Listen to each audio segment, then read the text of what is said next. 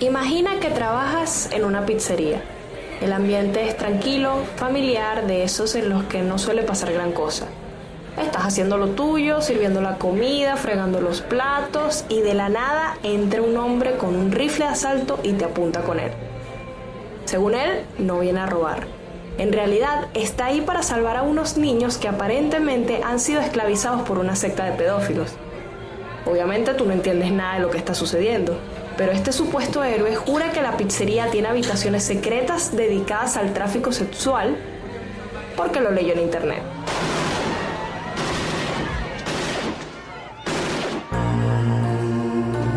Bienvenidos a Hablemos Paja, el podcast de espaja.com, la unidad de verificación y fact-checking de Transparencia Venezuela. Les hablan Valentina Gil y Alexis Correia. Y en esta oportunidad conversaremos sobre las teorías conspirativas y su impacto en el mundo real. Las teorías conspirativas, si se les cocina lo suficiente, pueden dar el salto de la ficción a la realidad. Ese fue el caso del famoso Pizzagate en Estados Unidos, cuando circularon rumores sobre los presuntos vínculos entre los miembros del Partido Demócrata estadounidense y una supuesta red de pedofilia en 2016. Cuando Wikileaks filtró los correos electrónicos de John Podesta, ex jefe de la campaña presidencial de Hillary Clinton, los conspiranoicos aseguraron que contenían palabras claves para la pedofilia y la trata de personas. Por ejemplo, los usuarios decían que pizza de queso era el código para pornografía infantil. La palabra helado era para pedir a un trabajador sexual, mientras que pollo y pasta significaba un varón muy joven. Además, creían que la pizzería Comet Ping Pong en Washington era el lugar de encuentro para abusar de menores de edad y hacer rituales satánicos, ya que James Alefantis propietario del restaurante, figuraba en los correos de Clinton. La teoría conspirativa pasó de 4chan a Twitter y también a Reddit, donde un hilo llamado Pizzagate atrajo a miles de suscriptores. También la historia se difundió en Facebook y de allí pasó a sitios web de noticias falsas. Incluso llegó a Turquía, donde las denuncias fueron reportadas por la prensa pro gobierno. Como era de esperarse, la cosa no terminó bien. Edgar Mason Welch, de 28 años, condujo desde Carolina del Norte hasta Washington con un rifle militar, una pistola y 29 rondas de munición, y cuando llegó a la pizzería abrió fuego en un intento por salvar a los niños secuestrados. Por suerte, nadie salió herido y Welch se entregó en cuanto comprobó que se trataba de un local común y corriente. Fue condenado a cuatro años de prisión y recibió una multa de más de 5 mil dólares por daños al restaurante. Documentos de la corte dicen que Welch leyó en Internet que el restaurante albergaba una red de prostitución infantil y que él estaba armado para rescatarlos. Se rindió pacíficamente. Después del arresto, el general Flint tuiteó que hasta que Pizzagate se pruebe como algo falso, seguirá siendo una historia.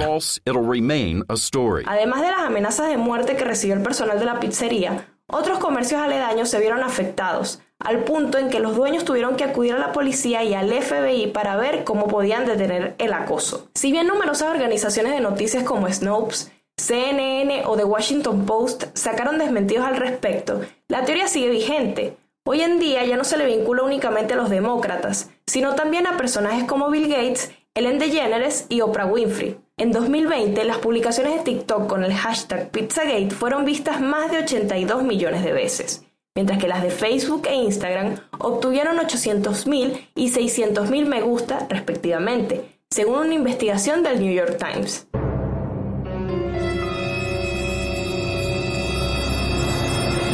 Esto nos demuestra que las teorías conspirativas son difíciles de matar, como las cucarachas. A pesar de las pruebas en contra, perduran en el tiempo y cada tanto resucitan. Alexis, ¿por qué crees que las personas tienden a creer en las teorías conspirativas? ¿Qué es lo que las hace tan atractivas?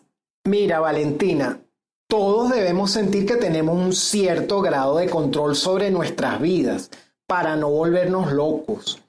Cuando vivimos un cambio brusco, por ejemplo, nos botaron de nuestro trabajo, eh, nuestros candidatos pierden siempre en las elecciones, o ya no podemos hacer mercado con el, con el mismo dinero que usábamos antes, esa sensación de seguridad disminuye o desaparece por completo. Nos volvemos más susceptibles. Entonces, si nos hacen creer que hay un plan y culpables a los cuales señalar, sentimos una falsa certeza.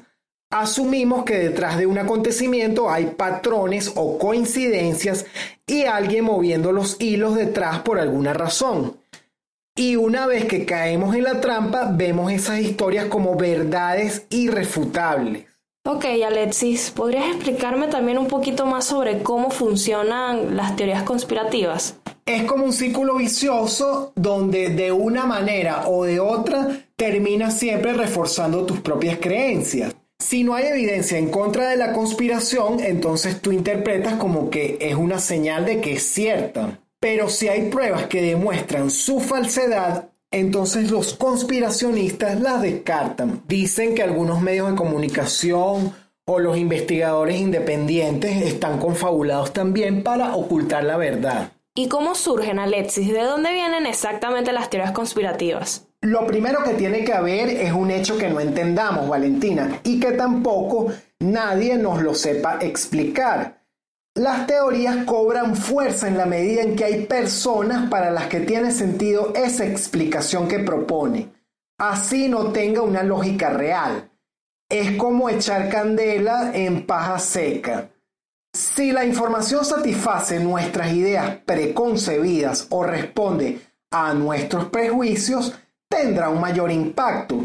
Podemos poner un ejemplo. En estas imágenes de, la sopa de murciélago que circularon al, comienzo de la pandemia, eh, aunque correspondían a un, en realidad era un plato gastronómico de, de Oceanía, no de China, bueno, de algún modo reforzaban esos prejuicios que tenemos de que, bueno, China es un país extraño, en el que la gente come cosas extrañas, eh, que probablemente hay personas que tienen hábitos insalubres.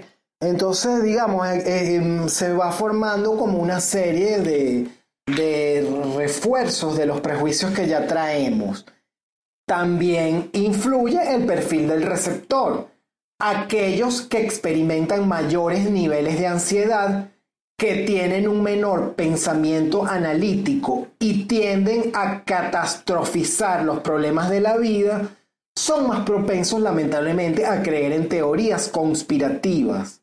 Igualmente, bueno, son necesarios en esta fórmula algunos personajes influyentes.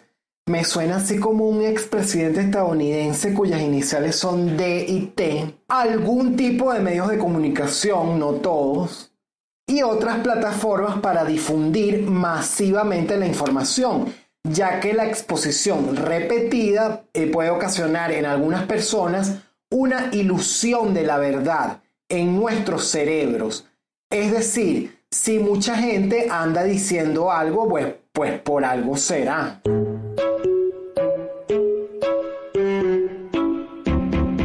¿Cuántos de nosotros al principio de la pandemia no pensábamos que el coronavirus era una simple gripecita que le daba a la gente mayor de 60 años? Yo llegué a pensarlo de tantas veces que lo vi en internet, que me lo dijeron, incluso que me llegó a través de cadenas de WhatsApp, pensé, esto no me va a dar a mí, yo estoy salvada, por supuesto, preocupada por, por las personas mayores que viven conmigo. Obviamente el tiempo nos demostró que bueno, que esto no es así, el coronavirus no es una gripe y tampoco hay que tomárselo tan a la ligera, todos nos podemos enfermar, todos los podemos contraer.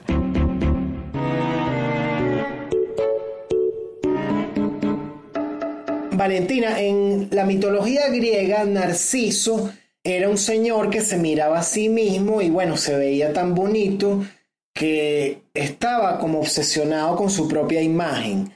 Uno de los factores psicológicos que puede llevar a creer en mitos como estos es lo que llamamos narcisismo colectivo.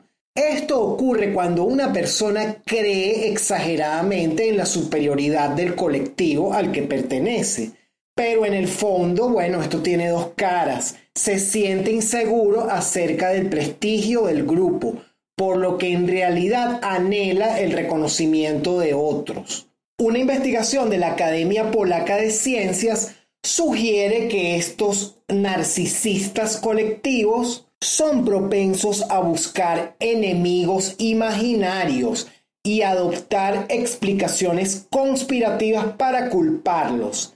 Y esta necesidad es más intensa cuando las personas narcisistas o los miembros de su grupo fracasan. ¿Qué mejor ejemplo, Valentina, que el ataque al Capitolio estadounidense en enero de 2021? Ese es un ejemplo, pero de cajón de narcisismo colectivo. Ciertos seguidores de Donald Trump atacaron el Congreso en Washington porque estaban seguros de que Joe Biden se había robado las elecciones, como afirmó el expresidente y candidato republicano. Además, rompieron el equipo de los trabajadores de la prensa y escribieron frases como asesinar a los medios en una puerta del edificio del Capitolio, solo porque el expresidente dijo los medios son el mayor problema que tenemos. Sí, Alexis, lo que pasa es que usualmente las teorías de conspiración y la desinformación son utilizadas como un arma para hacerse con el poder. Hay gobernantes y partidos políticos que las incorporan a sus mensajes y les otorgan legitimidad entre los ciudadanos sobre los que tienen influencia solo con el fin de manipularlos. Pero existen todo tipo de teorías locas que van más allá de la política.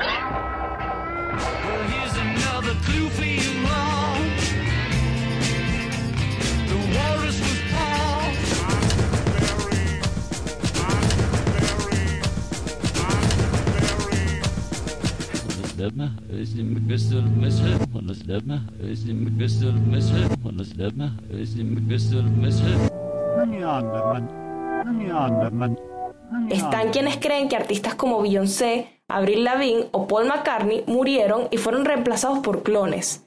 Hay otros que dicen que la Tierra es plana y no redonda, o que la teoría evolutiva carece de fundamento o que el cambio climático no existe. Tampoco podemos dejar por fuera a los reptilianos, seres mitad lagarto que supuestamente controlan el mundo desde las sombras, o la teoría de que en verdad vivimos en una simulación y no estamos conscientes de ello.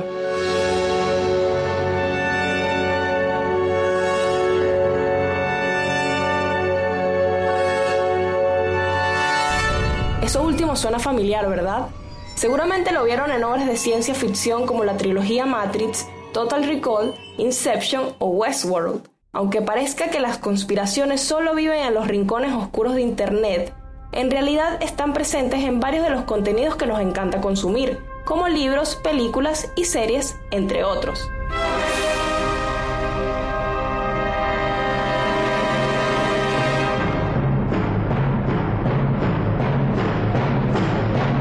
Hay muchos ejemplos de esto en la cultura pop.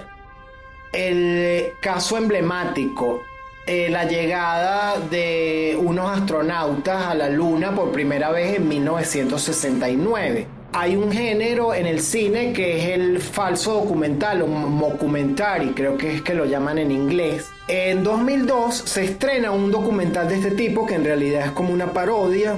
Se llama El lado oscuro de la luna. La premisa, las imágenes de televisión del aterrizaje lunar del Apolo 11 fueron falsificadas y grabadas con la ayuda del director Stanley Kubrick en un estudio.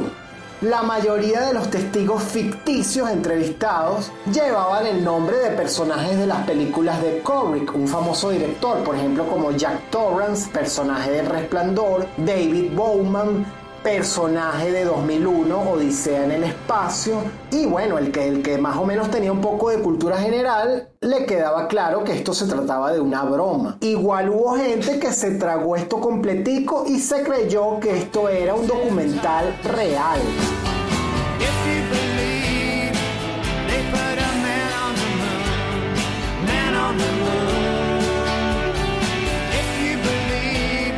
Bueno, la teoría de que el, hombre nunca llegó a la luna eh, prácticamente existía desde que el hombre llegó a la luna, pero ganó fuerza gracias a este falso documental. Y hasta el sol de hoy, aún hay quienes aseguran que la NASA y Stanley Kubrick se confabularon para engañarnos a todos. De hecho, uno de los argumentos más sonados es que la Agencia Espacial Estadounidense le prestó una cámara al director para que grabara el falso alunizaje. Eso es parcialmente cierto, como suele pasar con muchas informaciones falsas, porque la NASA sí le dio una lente diseñada para fotografiar la luna al director Kubrick, pero no fue usada con los fines que creen estos conspiranoicos. Sino para rodar escenas de Barry Lyndon, una película de época del año 1975 que se rodó sin luz artificial.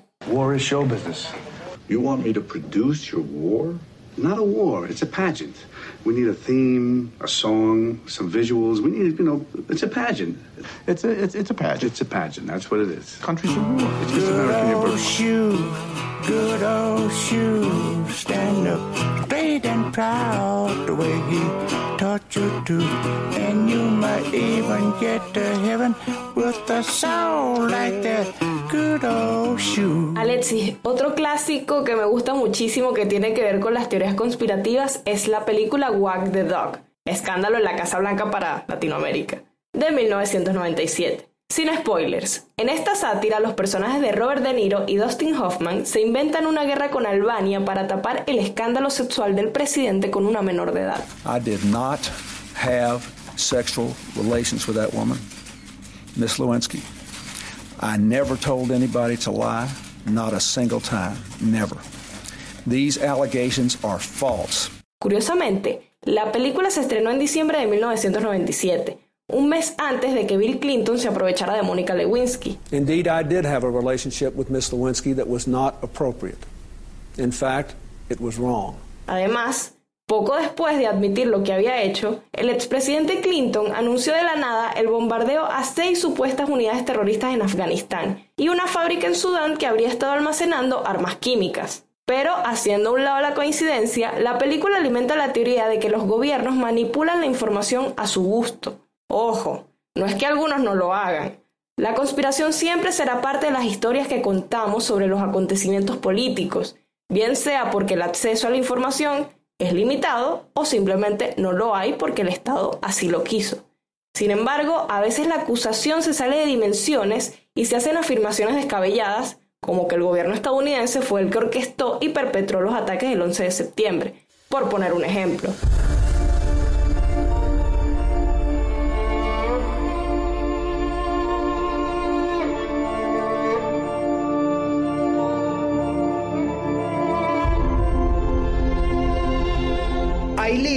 Valentina, como Ángeles y Demonios, El Código da Vinci, que seguramente han pasado en algún momento por nuestras manos. Son obras del escritor estadounidense Dan Brown. Se publicaron a comienzos del siglo XXI. Eh, fueron llevadas al cine estas obras y alimentan la teoría de que sociedades secretas como los supuestos Illuminati buscan dominar el mundo. Bueno, estos Illuminati tienen una base real histórica, pero por supuesto muy lejana de, de todas estas teorías.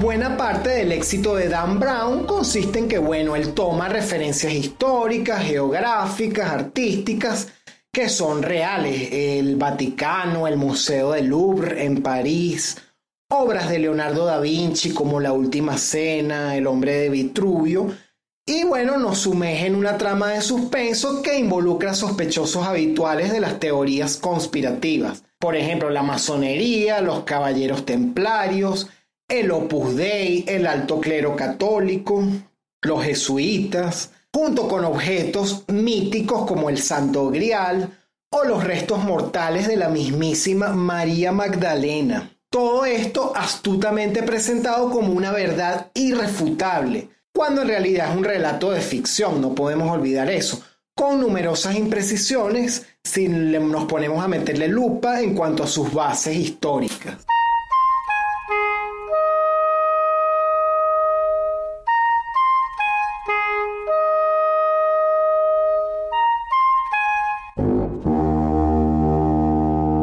Por supuesto, Alexis, también debemos mencionar la teoría conspirativa que ha inspirado a numerosos directores y guionistas, los aliens.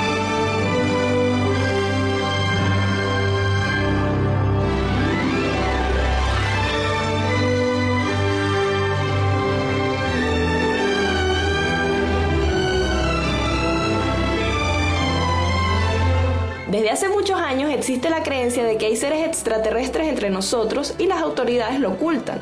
Incluso hay una rama de la ciencia dedicada exclusivamente al estudio del fenómeno de los alienígenas, conocida como ufología. Gracias a esta fascinación por el universo y sus misterios, tenemos los expedientes secretos X, hombres de negro, ET, el extraterrestre, Alien, el octavo pasajero, Encuentros cercanos del tercer tipo, entre otras series y películas que amamos.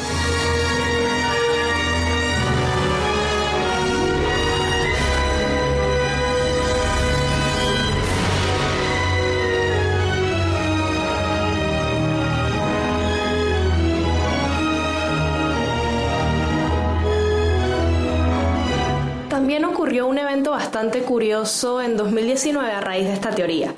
Matty Roberts, un comediante estadounidense, creó un evento en Facebook para invadir el Área 51, la reconocida base militar de la Fuerza Aérea de los Estados Unidos en el desierto de Nevada, donde supuestamente el gobierno americano esconde tecnología alienígena.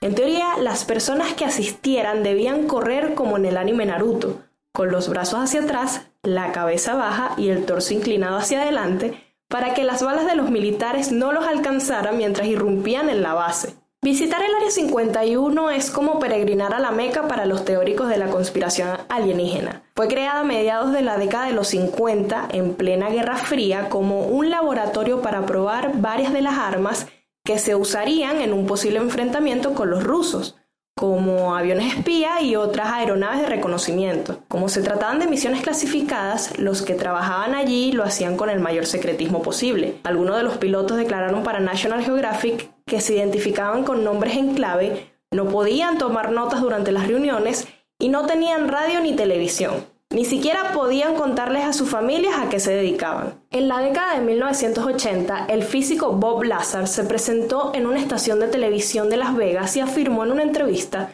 que la instalación albergaba una nave espacial extraterrestre.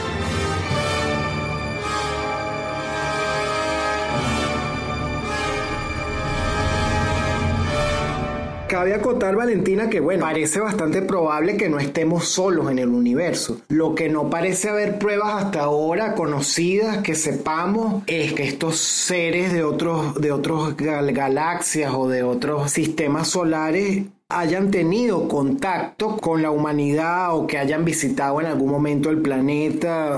Nada de eso hasta ahora tenemos pruebas sólidas. Entonces distinguimos entre, bueno, eh, la posibilidad de que haya seres en el resto del universo, que es bastante probable, y este tipo de teoría de que hay aliens entre nosotros. Sí, Alexis, de hecho, yo no creo que estemos solos en el universo, estoy segura de que no es así, pero es como tú dices, no hay pruebas sólidas de, que demuestren la existencia de los alienígenas y creo que tampoco las vamos a obtener dentro de, de verlo pronto, porque, o sea, el Área 51 hasta el sol de hoy todavía mantiene su fama de caja negra. Hay un gran misterio alrededor de, esta base militar y bueno, eso, eso da pie a que los conspiracionistas crean que bueno, que ahí el gobierno está escondiendo a los alienígenas. Pero nadie puede dar información detallada sobre lo que sucede allí realmente.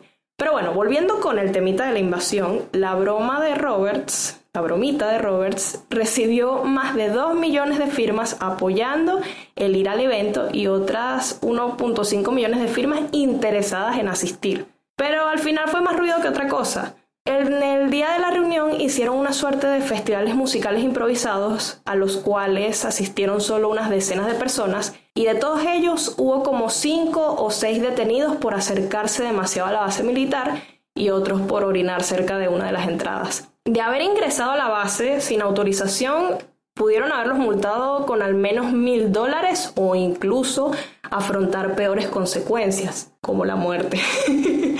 Igualmente, las autoridades encendieron las alarmas e hicieron un plan de emergencia para agrupar recursos con los condados vecinos. El gobierno anticipó que la región se vería abrumada por una multitud de posiblemente 40.000 personas. Por suerte no fue así porque el condado de Lincoln, el más cercano al área 51, apenas tiene capacidad para 200 personas. Incluso Matty Roberts al final se desligó del evento porque veía que, bueno, que iba a ser un desastre.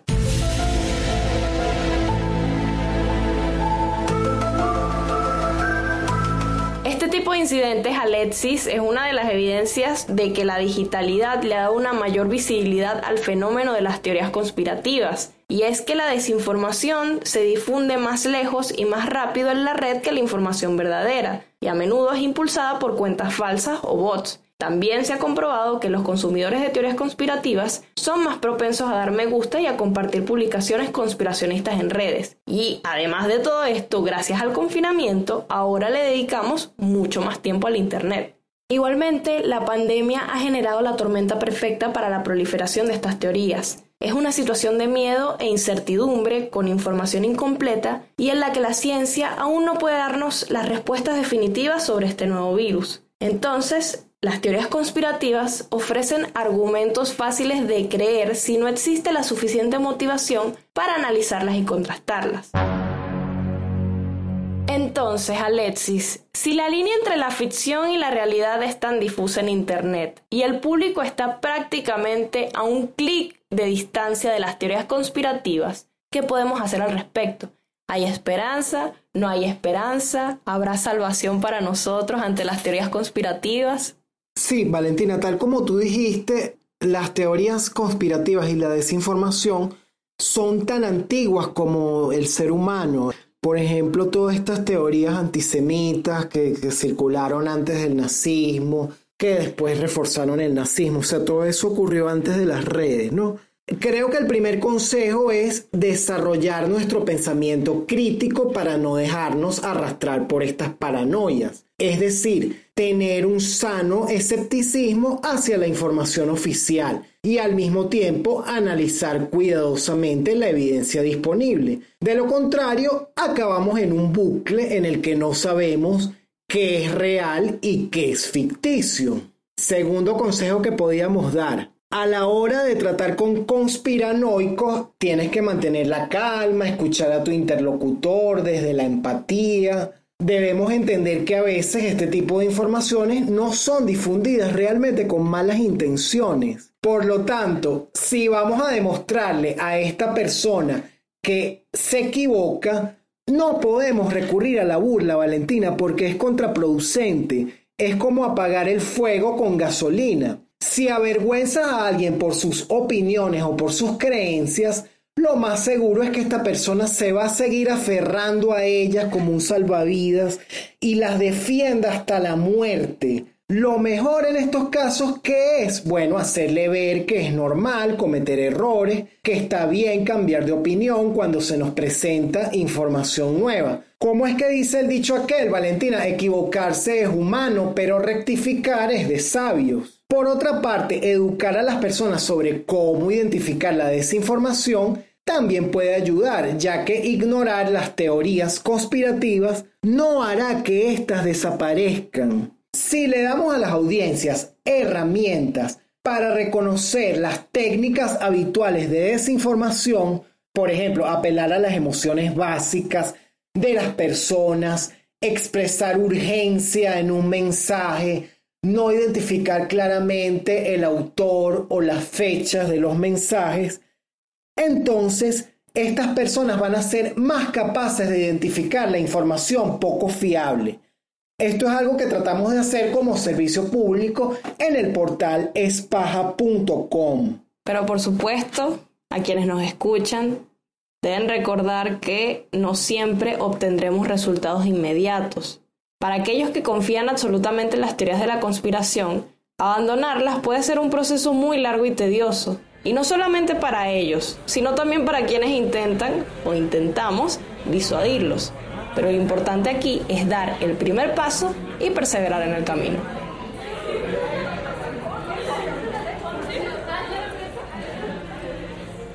Bueno, Valentina, ¿cuál es tu pizza favorita? La de pepperoni con champiñones. Bueno, la mía vegetariana con champiñones también. Recuerden que, bueno, si van a una pizzería, por ejemplo aquí en un local en Venezuela, investiguen antes de relacionarlas con teorías conspirativas extrañas, como esto de, del tráfico sexual de menores de edad, que es un problema social bien real y bien grave. Entonces debemos tratarlo también de una manera muy seria y con mucho cuidado. Por cierto que en futuras entregas hablaremos, entre otras cosas, de teorías conspirativas made in Venezuela. Y mientras esperan por el próximo episodio, pueden leer las verificaciones que hemos hecho en nuestra página web www.espaja.com. Y también nos pueden seguir en nuestras redes sociales arroba espajabe en Twitter y Facebook y espajabe-bajo en Instagram. ¡Ay, véale! Apúntele bien. Nos vemos en la próxima edición.